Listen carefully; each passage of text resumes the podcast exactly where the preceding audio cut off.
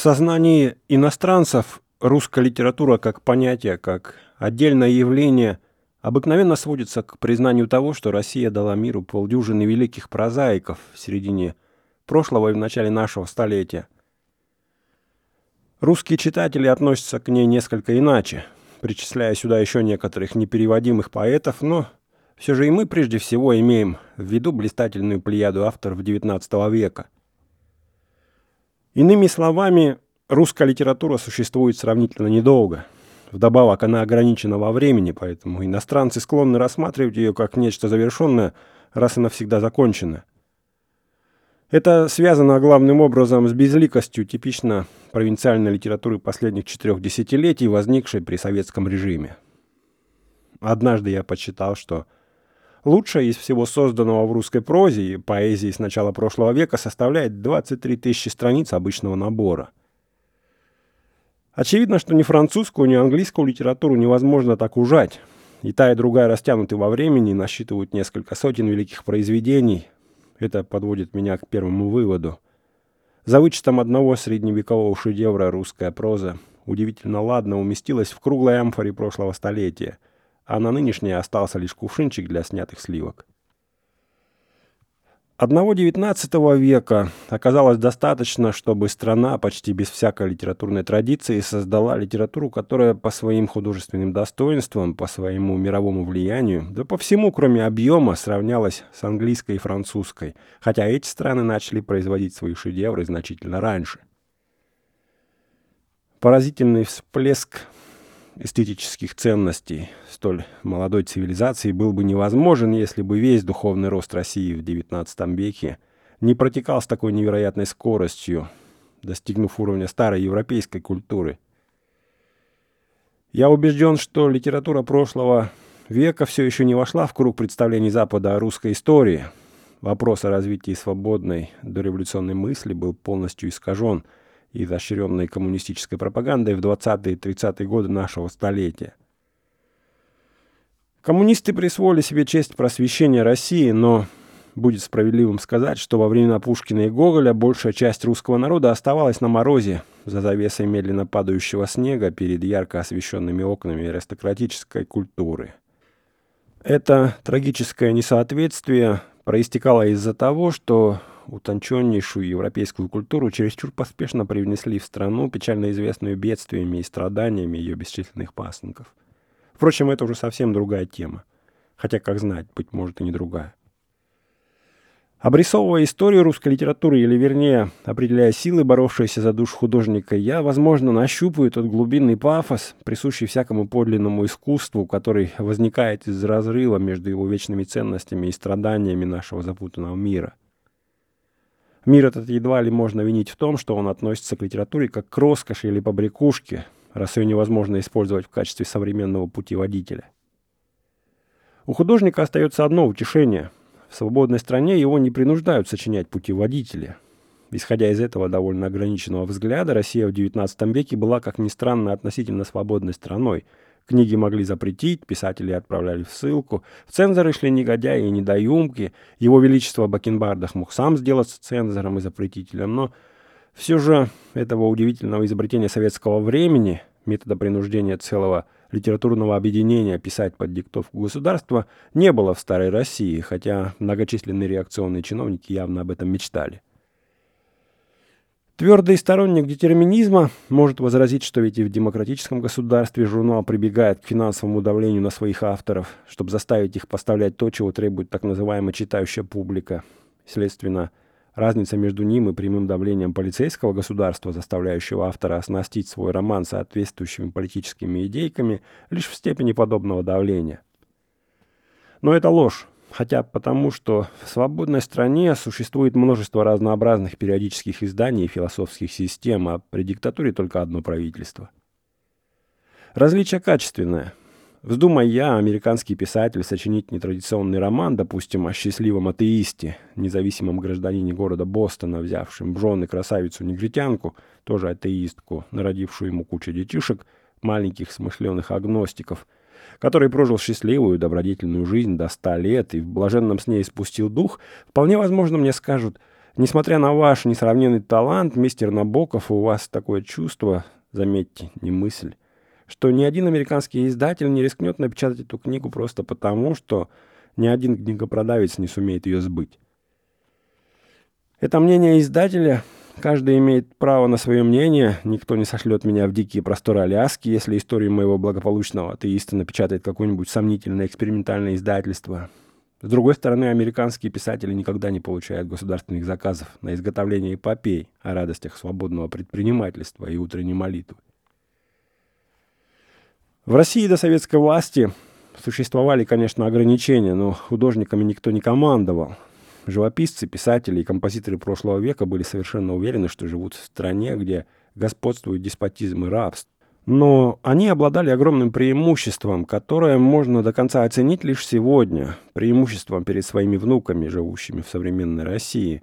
Их не заставляли говорить, что деспотизма и рабства нет. Две силы одновременно боролись за душу художника, два критика судили его труд, и первым была власть. На протяжении целого столетия она пребывала в убеждении, что все необычное и оригинальное в творчестве звучит резкой нотой и ведет к революции. Бдительность власти имущих ярче всего выразил Николай I в 30-е годы прошлого века. Хладность его натуры пронизала собой русскую жизнь куда больше, чем пошлость последующих властителей, а его интерес к литературе был бы трогателен, исходя он из чистого сердца. С поразительным упорством этот человек стремился стать решительно всем для русской литературы. Родным и крестным отцом, нянькой, кормилицей, тюремным надзирателем и литературным критиком – Какие бы качества он ни высказывал в своей монаршей профессии, нужно признать, что в обращении с русской музой он вел себя как наемный убийца или, в лучшем случае, шут.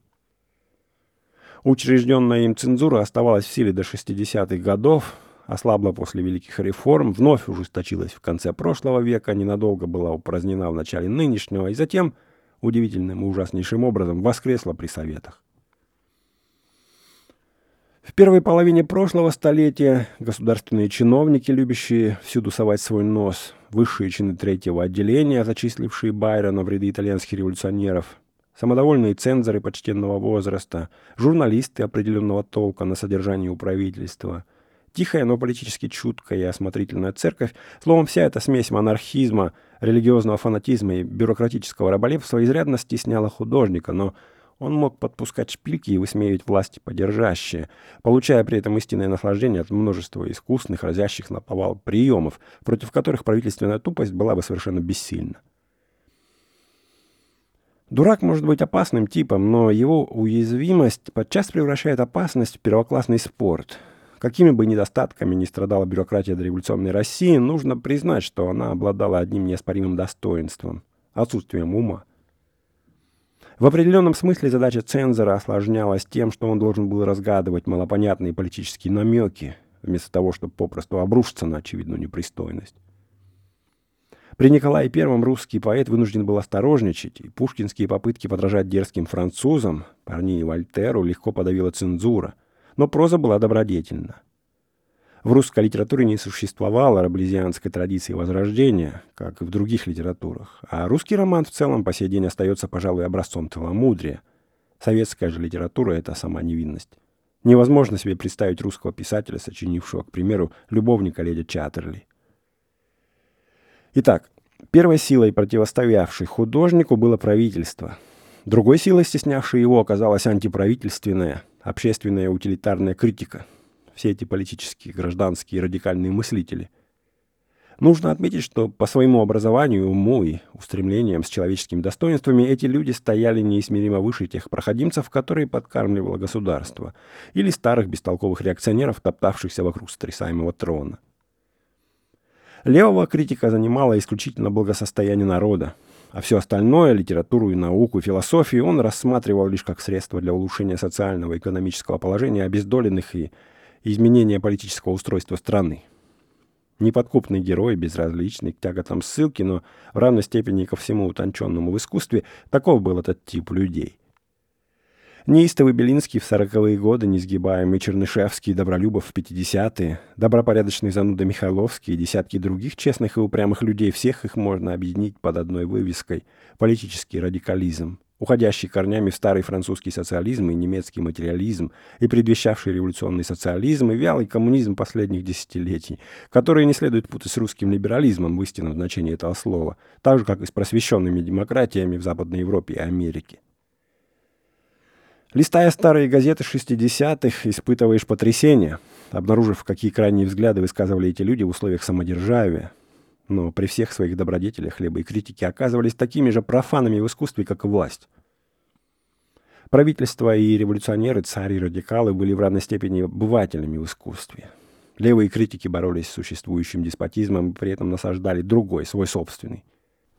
Претензии, сентенции, теории, которые они пытались навязать, имели точно такое же отношение к искусству, как и традиционная политика власти – от писателя требовали социальных идей, а не какого-нибудь вздора. Книга же с их точки зрения была хороша только в том случае, если могла принести практическую пользу народу. Их горячность привела к трагическим последствиям. Искренно, дерзко и смело защищали они свободу и равенство, но противоречили своей собственной вере, желая подчинить искусство современной политике. Если, по мнению царей, писателям вменялось в обязанность служить государству – то, по мнению левой критики, они должны были служить массам.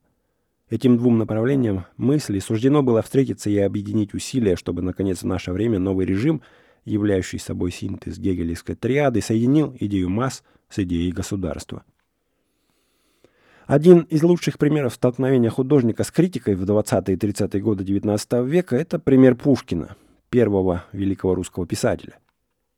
Официальные власти во главе с Николаем I были безумно раздражены этим человеком, который, вместо того, чтобы верно служить Отечеству, как все прочие смертные, и воспевать в своих сочинениях утвержденные законом добродетели, если ему уж так необходимо было воспевать что-либо, сочинял чрезвычайно дерзкие, вольнодумные и вредные вирши, в которых свобода мысли столь отчетливо прорывалась в самой новизне стихосложения, в смелости воображения, в желании высмеять больших и малых тиранов – Церковь считала предосудительным его легкомыслие.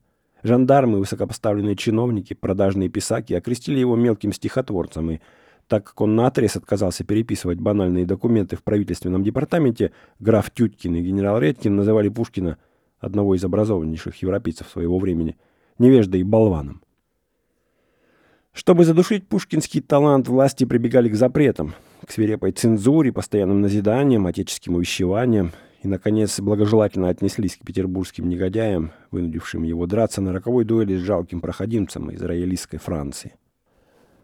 С другой стороны, чрезвычайно влиятельные левые критики, высказывавшие в условиях самодержавия свои революционные взгляды и мнения в самых популярных изданиях, эти радикалы, сильно прославившиеся в последние годы жизни Пушкина, были тоже весьма недовольны этим человеком, который вместо того, чтобы служить народу и социальной справедливости, сочинял изысканнейшие стихи обо всем на свете, поражавшие невероятной смелостью и поэтической образностью.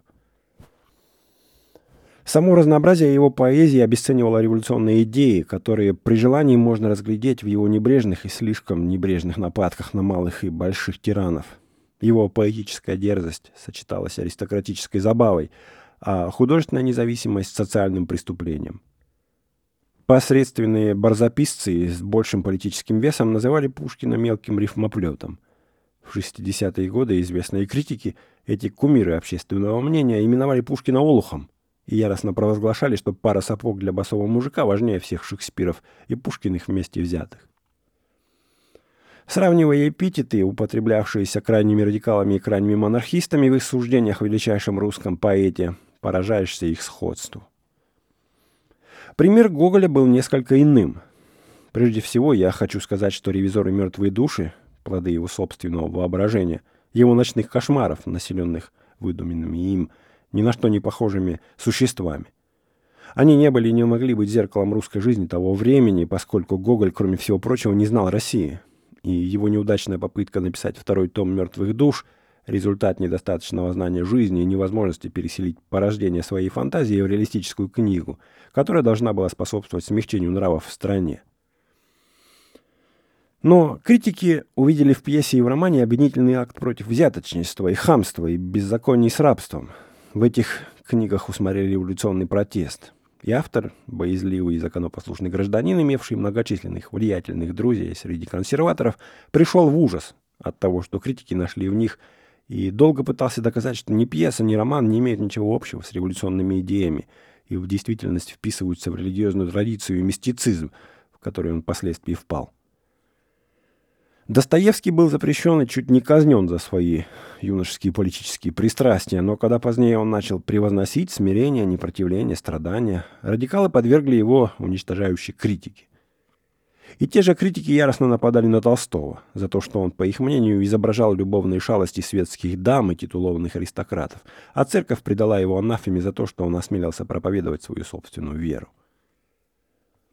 Приведенных примеров, по-моему, достаточно. Можно без преувеличения сказать, что почти все великие русские писатели XIX века прошли это своеобразное двойное чистилище. А затем блистательный XIX век кончился. В 1904 году умер Чехов, в 1910 Толстой. Появилось новое поколение писателей, последняя вспышка, лихорадочный всплеск талантов. Эти два предреволюционных десятилетия совпали с расцветом модернизма в поэзии, прозе и живописи. Андрей Белый, предшественник Джеймса Джойса, поэт-символист Александр Блок и несколько поэтов-авангардистов вышли на освещенные подмостки литературы.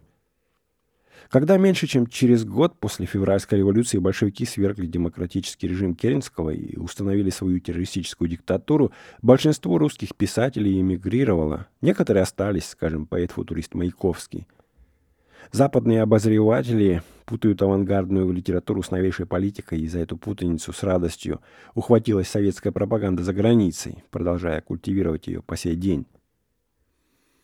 В сущности, литературные вкусы и пристрастия Ленина были типично обывательскими, буржуазными. С самого начала советский режим заложил основы для примитивной, провинциальной, насквозь политизированной полицейской, чрезвычайно консервативной и трафаретной литературы. Советское правительство с очаровательной прямотой и искренностью, ничуть не похожей на робкие, неуверенные бестолковые шаги прежнего режима, провозгласило, что литература — это орудие в руках государства, и последние 40 лет это счастливое обоюдное согласие между поэтом и жандармом проводилось в жизнь совершенно неукоснительно. В результате появилась так называемая советская литература, литература буржуазная по своей стилистике, безнадежно скучная, послушно перелагающая ту или иную государственную доктрину.